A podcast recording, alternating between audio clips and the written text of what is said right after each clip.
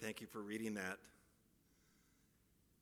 And that one in particular, Matthew's gospel, because Matthew gives us a little bit different picture than the other gospels about the resurrection. One of the powerful things about this resurrection story is that the women go to the tomb. That's true in all four of the gospels. Who went to the tomb first in the early morning hours? The women. The women went to the tomb, and in Matthew's gospel, they got to see the stone rolled away. This would not be reported if there was not truth that these angel this, that this angel appears to them while they're at the tomb because we have verification negative verification. We have the positive verification of the women at the tomb. We also have the negative verification. The soldiers are there. And so the angel is declaring that his actions through his actions that jesus is raised from the dead he rolls the stone away. He invites the women to come and to see that the tomb is empty. The tomb is empty. We know that all of this has happened because it tells us that the guards shook in fear. These are Roman guards. This is part of the centurion force. These are not lightweight soldiers. And so to have them at the tomb when the stone is rolled away, as the angel theophany comes from God, to see this made them shake in fear and fall to the ground fainting without any smelling salts to bring them back up. They were out.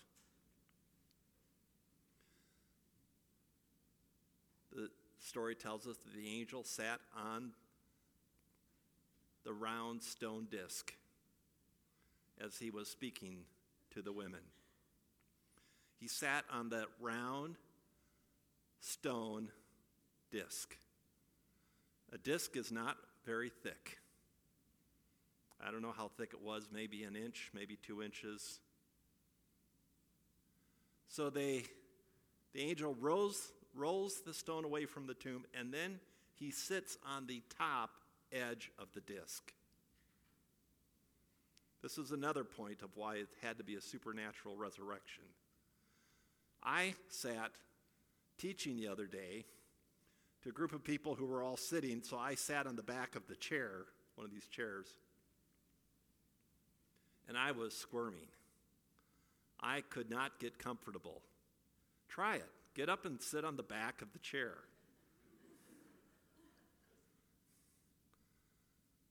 It had to be a supernatural event for this angel to stay on that disc the whole time that he's talking to the women. And so, so what the angel is telling us is that Jesus is alive, that he is no longer in the tomb, that he has been resurrected from the dead. He is telling us nothing less than a miracle. Maybe you have had your doubts about Jesus or about the resurrection. Maybe you've had questions in your life. And if you have had those questions, those doubts, and you're here, we're grateful that you're still looking. If you're looking for the resurrected Jesus, what Matthew tells us is not to look in the normal places, but rather to look. The normal places would be the places of power, the places of celebrity. What Matthew's telling us is to look in the places that are unusual places. Look for the people that are unconventional people. In the Mediterranean world, this is the world that Jesus lived in. In the Mediterranean world, firstborn sons were the ones who inherited everything. If you were a second-born son, zilch. If you were a daughter, didn't even count. Firstborn sons received all of the inheritance. That was the cultural norm. Going back to the beginning of time, I mean, not just 2,000 years ago, but 3,000 plus years ago. Think about it. The dominant focus was on the firstborn sons, not daughters, not secondborn sons. So leave it to God to use an unconventional group of people to convey his message, to reveal his mission, to reveal his love. So, you remember the story of Adam and Eve? You know, they had two sons. Do you remember this? They were Cain and Abel. And for some reason, Cain, the firstborn, takes his offering one day to God, and God rejects it. Cain was the farmer. Abel was the second son. He took his offering to God, and God received it. So God chose the second born to accept an offering. Abraham and Sarah had two sons. Do you remember them? Ishmael. I know that Ishmael came from Hagar. That would have been Sarah's maidservant. But it was still there, it was still Abraham and Sarah's child. Uh, in essence, in that culture, all Hagar did was provide her role as a surrogate. And so Ishmael was the oldest. And then later on, the promise, when Abraham was 100 years old, it was so much more possible when you think. I mean, I mentioned that the other day, and somebody said, Yeah, but guys can be really old. and then, then I said, Well, Sarah's 90 years old in the story. I mean, that's kind of miraculous, isn't it? I mean, any 90 year olds ready to give birth here? So, so they, they have two sons, Ishmael, and then they have Isaac. And which of the two sons does God choose? Chooses Isaac. So Isaac gets married to Rebekah, and they have two sons, Esau and Jacob. And Esau is the firstborn. Um, God doesn't choose Jacob, Jacob chooses himself, and he steals the birth, birthright from his brother Esau. And he's, he gets it for a steal. I mean, it was a bowl of red lentil stew. You know, just remember, you'll do crazy things when you're hungry. So be careful. I mean, you'll do crazy things when you're drunk too, so don't do that. But, but what we see here is that God seems to be choosing the second sons when the world says it's the first sons. Joseph. Now, Joseph is not a second son. Joseph is a firstborn son, isn't he? But he's a firstborn son of his mother, Rebecca. Uh, sorry, Rachel. And uh, got mixed up with Isaac. Sorry, Rebecca. So, so uh, firstborn son from Rachel. But you remember the story? Jacob really wanted to, um, to marry Rachel. He was in love with her. And so he, he went to her father and he said, Well, you got to work for me for seven years, which I never did with my son in laws. And second thought, I maybe should have. I should have done something like that. Um, no, I'm teasing. We are very gifted with our son-in-laws. We love them dearly. So, so, um, so he works for seven years to get Rachel's hand in marriage, and guess what? Dad gives him the unmarriageable daughter, Leah. I mean, he can't get Mary Leah off, uh, Mar- Leah married off, so he gives Leah secretly to him. He thinks he's got Rachel. He wakes up in the morning and ta da, it's Leah. So he has to work another seven years to get Rachel. So he's got all these children from Leah. She had no problem getting pregnant. They had 10 children, 10 sons. Unfortunately, they didn't count the women, so we don't know how many daughters he had. And then, then Rachel gives him two sons, Joseph and Benjamin. So Joseph is the first son, firstborn son, but he's the firstborn son of the second family. So even when God chooses a firstborn son, it's the second family. Are you getting the idea here? King David was the youngest. Matter of fact, Jesse didn't even claim him. I mean, Samuel was coming to anoint the new king of Israel, and he goes through all the sons, and nope, not him, nope, not him, nope, not.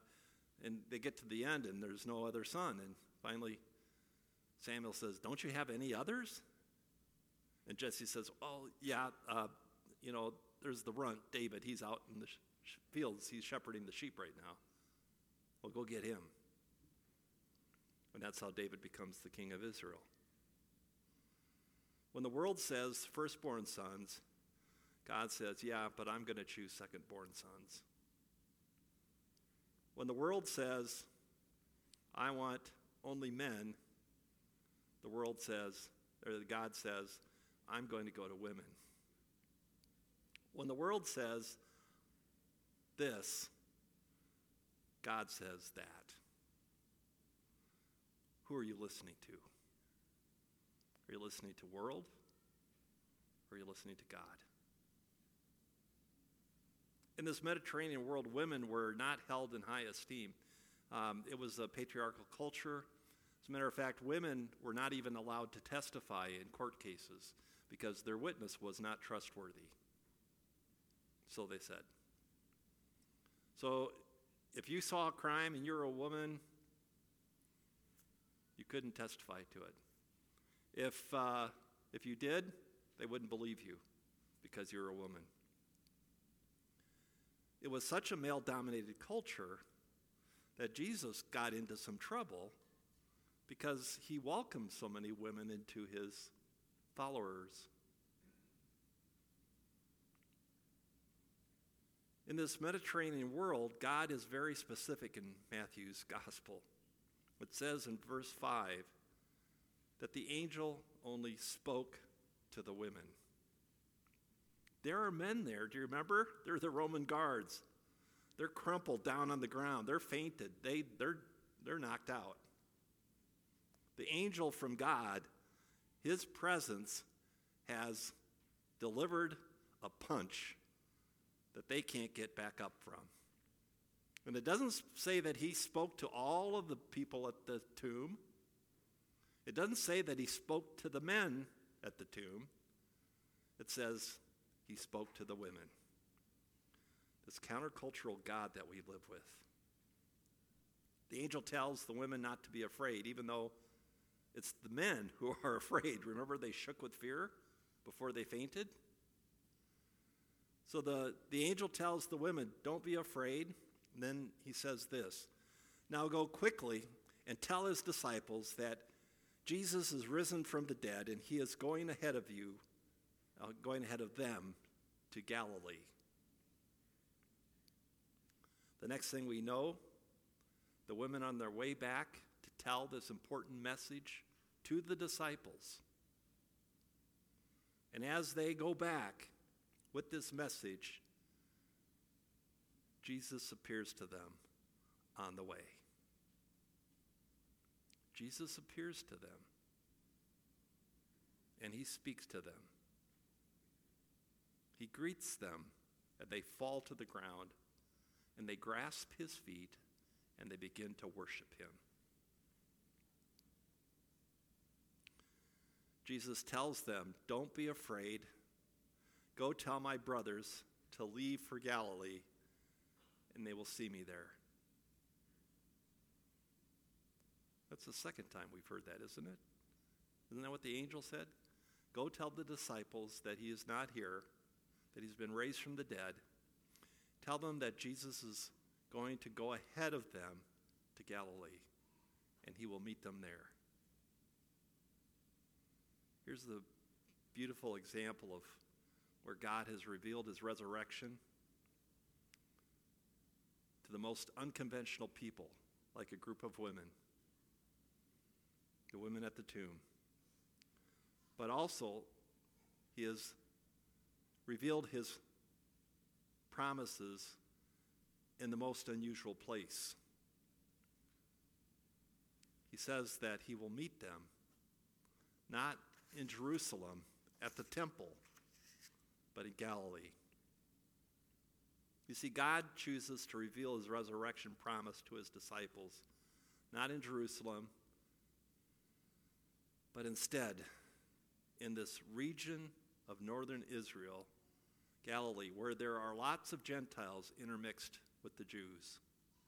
It's not to say that, that Jesus didn't care for the Jews. He loved the Jews, and he spoke this message to the Jews first. Paul picks up on that and does the same thing. But it's not an exclusive message, Jesus says to the Jews, it is also for the Gentiles. So we, we too need to be a church that proclaims this message of resurrection promise to all people, not just the ones we like, but to all people. Jesus didn't reveal his promise at Pilate's headquarters. He met the disciples around a table in, in a room, one of his resurrection appearances. Jesus didn't reveal his resurrection promise at Pilate's headquarters, the place that he is arrested. He didn't reveal his promises at the temple where he would often go to pray and to teach. He didn't reveal his promises in the city, the capital city of Jerusalem. He revealed them to his disciples in Galilee in normal, everyday encounters. So Jesus goes ahead of you. That's what it says. That's the message that I want to share with you this morning that Jesus has gone ahead of you. Jesus goes before you. And if you're like me, we spend our lives trying to catch up with him. But Jesus has gone before you. In the Word of God, Jesus has gone before us, and he speaks to us through this Word.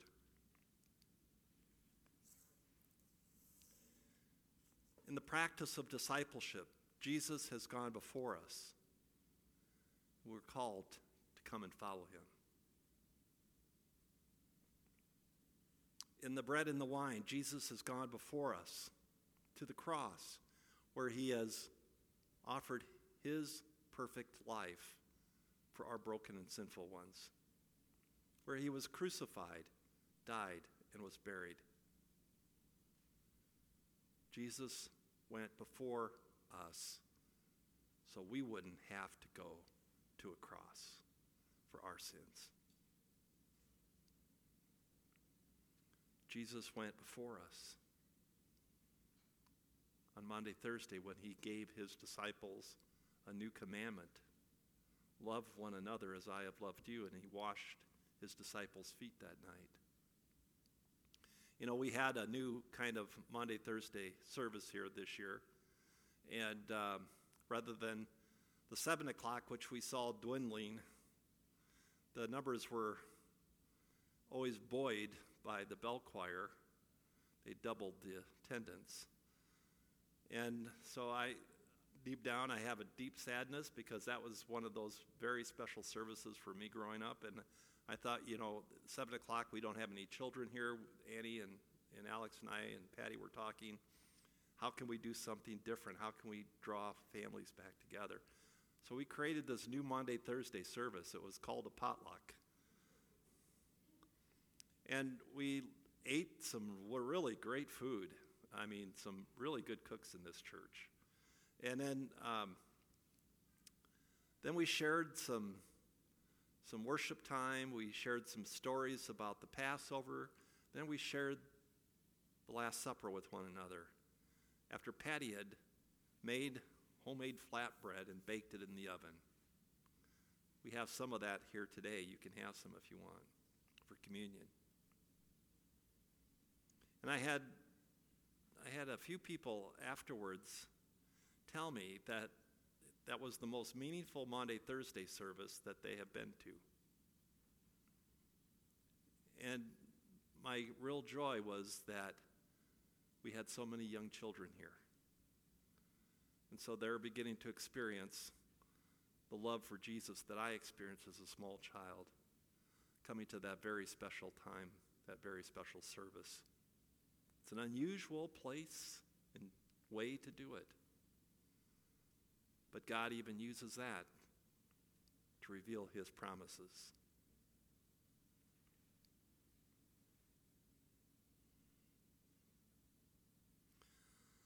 I believe that Jesus has gone before us in every aspect of our lives. I believe that Jesus has gone before you in the things that are sitting on your heart this morning. If you're preparing for some medical treatment, for some surgery, if that's part of what you're dealing with this morning, I want you to know that you don't need to be afraid. You don't need to fear or be anxious because Jesus has gone before you. He's already at the hospital. He'll be there when you get there. He's already at the medical treatment center. He'll be there when you get there. If you are grieving the loss of a loved one, and I know several of you are, I want you to know that Jesus has gone before you. He grieved for each one of us the night before he was crucified. He prayed to God for each one of us.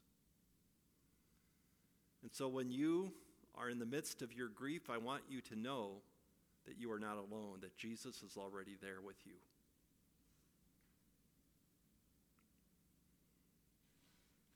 Jesus promises to find us, to console us with his love. Jesus' promises are found in the most unusual places, in hospice rooms, in war zones, in refugee camps. Jesus' promises are found in preschools, in nursing homes, and yes, even in youth gatherings. Jesus' promises are found in homeless camps in recovery centers. And even at times, believe it or not, Jesus' promises are revealed even at the church. Because when we are gathered together, we are the church. Jesus has gone before you so that on that last day, when you breathe your last, you will not just fade away into the dark, deep abyss Jesus has gone before you. Today we celebrate that, that we are inheritors to the resurrection. That because of our faith and because of our baptisms, that we too now live with the promise of eternal life. So when you breathe your last, you will not be alone. Jesus has gone before you, and he will be there to greet you. And that is why it's not just a historical, traditional chant or statement. That is why it is so important for us as we gather on Easter Sunday to say, He is risen. He is risen. He is risen. He is risen.